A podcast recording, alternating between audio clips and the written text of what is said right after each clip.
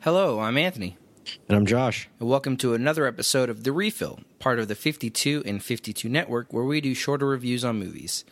So today we're going to be talking about War Dogs. Uh, it's a new movie from Todd Phillips with Jonah Hill and Miles Teller.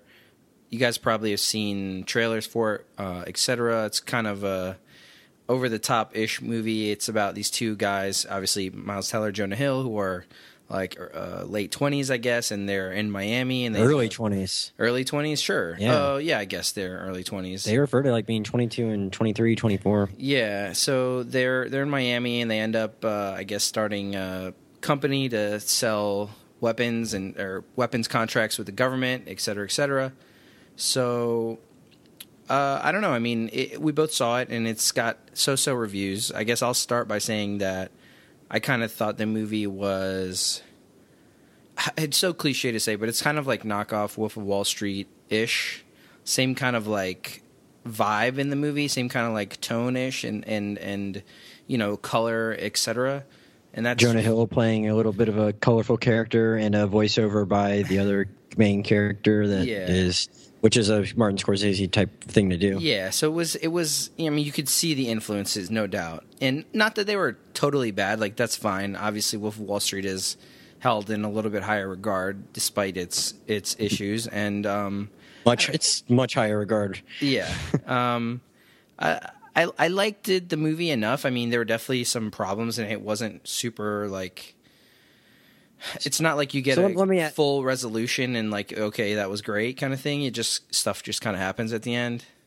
So, what did you really like about it? Because like this seems like it almost is bordering on like a genre of movie that you just don't have a lot of time for anymore yourself. Um, I thought Jonah Hill was actually pretty good for the I most agree. part. Um, I I died every time he did his laugh, even though even though you knew it was coming. yeah, it's ridiculous. It was it was perfect. Um, even though it was kind of knockoffy character, he still sort of brought some life into it, and I thought Miles Teller was fine. I wish that I don't know. I wish that there was either like a little bit more conflict or a little bit more just like um from both of them, or maybe just the story because it kind of just I don't know. This the setup was good, and then it sort of just tailored off at the end, and it sort of had like a big uh, big shorty moment with like Bradley Cooper playing Brad Pitt, sort of coming in to help these like two friends, et cetera, et cetera, and that's sort of what I got from that character because Bradley Cooper's in it and he's pretty important, but he doesn't even have that many scenes, I guess.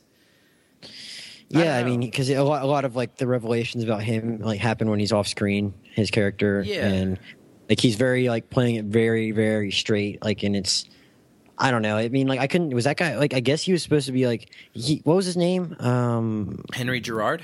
yeah, it sounded like he was supposed to be French. I'm like, is this guy supposed to be foreign, kind of, or is this like an obnoxious American um, that changed his name to something like that? Yeah. Um, no, but I, I I agree with you too. One, one with Jonah Hill, it's like you look at what he does. Like you mentioned the Wolf of Wall Street thing, and you look at this, and you think like, is that just going to feel like a knockoff performance? That's really nothing that like. That's that's like just feels like a nothing part compared to what he's already or like or too much of a cheap knockoff of what he did in the Wolf of Wall Street, and I didn't think so. And I think when you try and like you have that weird tan and you have him like looking even fatter than he did in the Wolf of Wall Street, and he's hey, he just did the laugh kind of. Um, but uh, when you have him like doing all that and just, just saying ridiculous things and doing ridiculous stuff, like you think it might go over the top and seem a little ridiculous, and it doesn't. Um, which I guess is a testament to him as an actor. Like uh, the the hardest I laughed is probably in the first ten minutes of the movie when they're just like driving around the car and reminiscing, and he's like, "Yeah, man, we ran shit at yeshiva." It's just Yeah, like, yeah. It's like your your typical Jewish school name in a like in, a, in like a in, in like a Miami or New York or whatever, and he's like dead serious when he's like, "Yeah, man, we were the badasses at like the Jewish day school," Yeah. and like he was so the way he delivered it was like so serious because you know that like we we know it's ridiculous, but we also know that character thinks is totally serious. And Yeah. I thought that was totally so. I lo- my hardest laugh was in like the first ten minutes, and then like the part where I was like. Oh yeah, this is intense and like the most engaged was like probably the scene in Jordan, which is like abruptly ended, and I don't think like the rest of the movie ever quite reaches that point again. No. and that's like less than half the way through the movie. Yeah. and I wasn't like totally bored because this is a really interesting story, and it's really interesting that like the government got involved with something this ridiculous, and so I, I wanted to see it through to the end. So I wasn't like I wasn't checking out or I wasn't totally bored, but I was like your movie peaked really early. It's not it's not losing me. I don't feel the desire to walk out of here. But you didn't really. I, I don't really know. It's based on a true story, and they already took some liberties to begin with. So if they had actually made it exciting, as exciting as we would have liked it at the end, maybe it's almost like too far removed from the actual thing. I don't know, Yeah. but I just think at the end it was just like the, you had the whole thing with his character all of a sudden just like trying to ruin a pretty good thing and getting really greedy, which I guess makes sense for that character. But it was just Yeah, it they sort were of still. came out of nowhere. I mean, like I get that like he's probably has a much more vindictive and not as reasonable personality as Miles Teller out of nowhere, and still not even with what ha- regardless of whether or not it totally made sense for the character, it still wasn't exactly like the most compelling, exciting thing in the world for a movie of this subject matter to end on. Yeah, because you have like I, I don't know. I mean, I thought the relationship between Miles Teller and Anna was pretty interesting, at least, in sort of like how they're going to deal with not being married and having a kid and not really having any money, etc. And then sort of like you know tripping over this pot of gold, basically, right?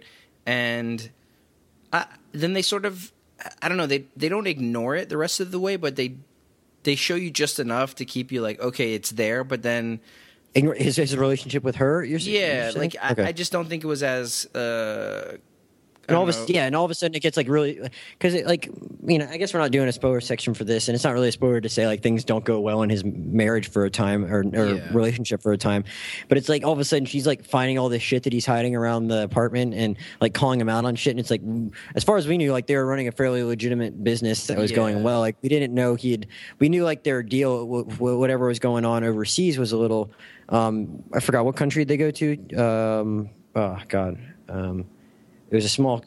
Uh, what was the, what was the country? Uh, not Armenia. Um, yeah, like something remember. like. Yeah.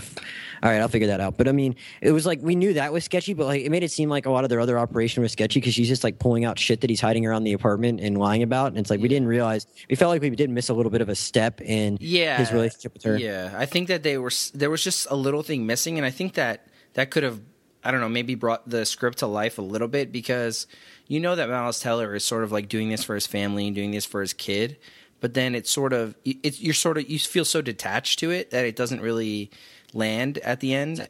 It's Albania. That's where Albania, yeah, and and I don't know. I just I thought she was pretty good, and they had some pretty good scenes together. And then she's sort of like concerned wife abroad for the rest of the movie, and it just I don't know. It's whatever, and you know they have this conflict with these friends, and and it's a legitimate conflict, but then it also just sort of fizzles too. There's not like a redeeming resolution really in in the but in the been- but- relationships, I guess.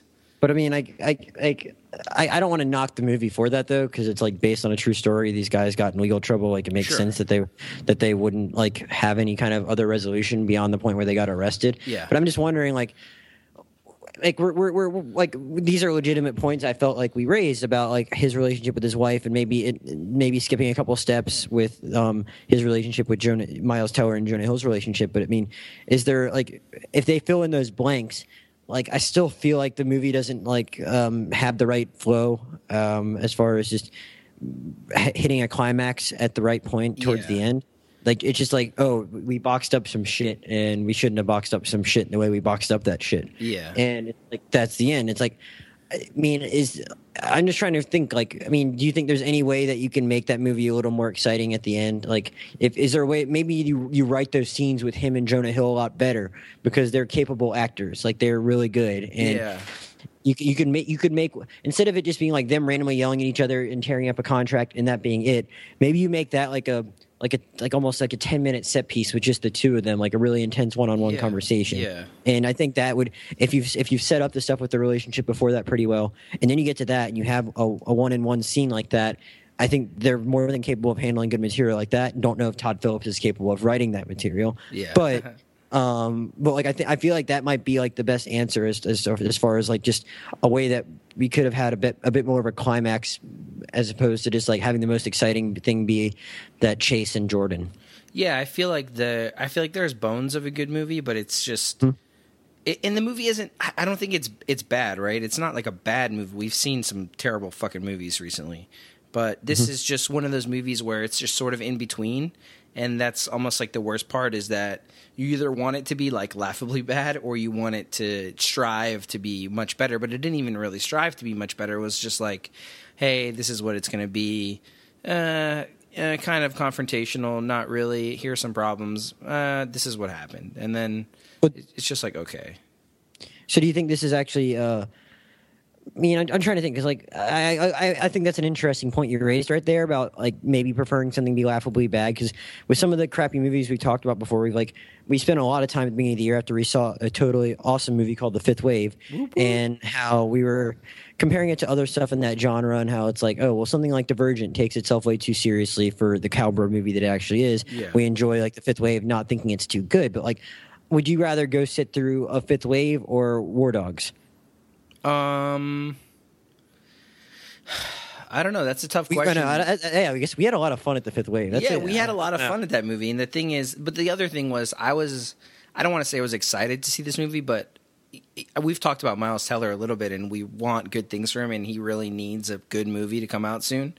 Yeah, And so I was just going, you know, it was like a Tuesday night. I don't, you know, I haven't started work. I'm just like, let me go see this movie, and you know, it was whatever. I had some popcorn, and I went home, and I didn't really think about it until we started talking about it. So yeah. Whereas, like, I like I even enjoyed listening back to our fifth wave podcast. I think it's just a way to see, like, maybe I mean, maybe it's more enjoyable for us. Like, maybe it doesn't make it, it- but like, it might it might not make as much. Mo- it might make more money than it would be if it was bad like that, and be a little better received by the critics, and it's better for the actors involved. But as far as a movie going experience, maybe something like the fifth wave is better. Although this is like a much better movie than something like I, mean, I know these are those are different genres, but I'm just talking about as far as the the level of what we got out of them. And I'd say like this is still, even if it's kind of bleh, it's still like at least a better execution executed version of bleh than like something like the Divergent movies. Yeah, so I think that's a good way to put it. It's it's still like right in that middle tier of not trying hard enough to be really good, but it's it has some enjoyable moments and it's pretty lighthearted for the most part. I mean, there's some serious shit, but it's never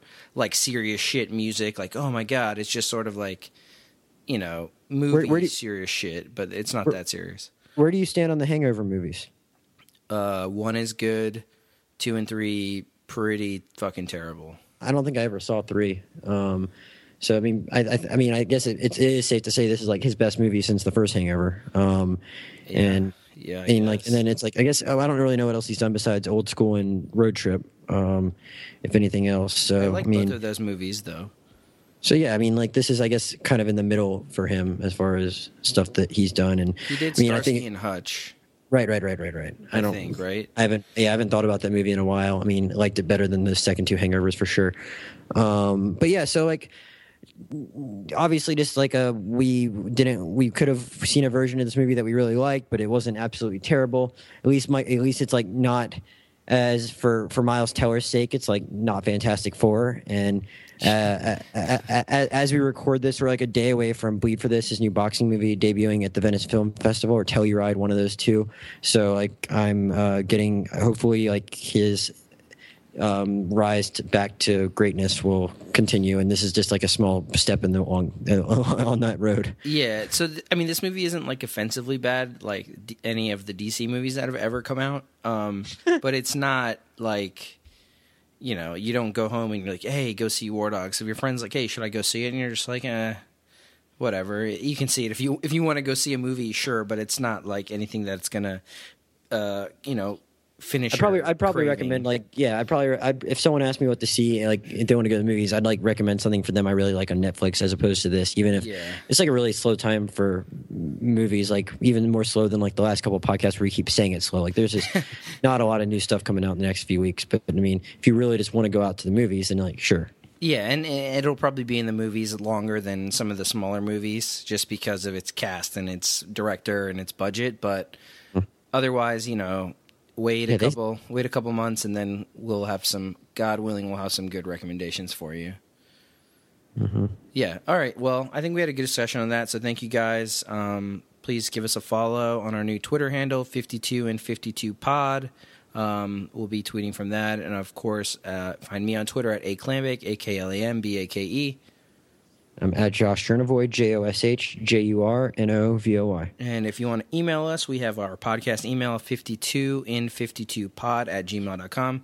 Again, thank you for listening. We'll see you guys next time.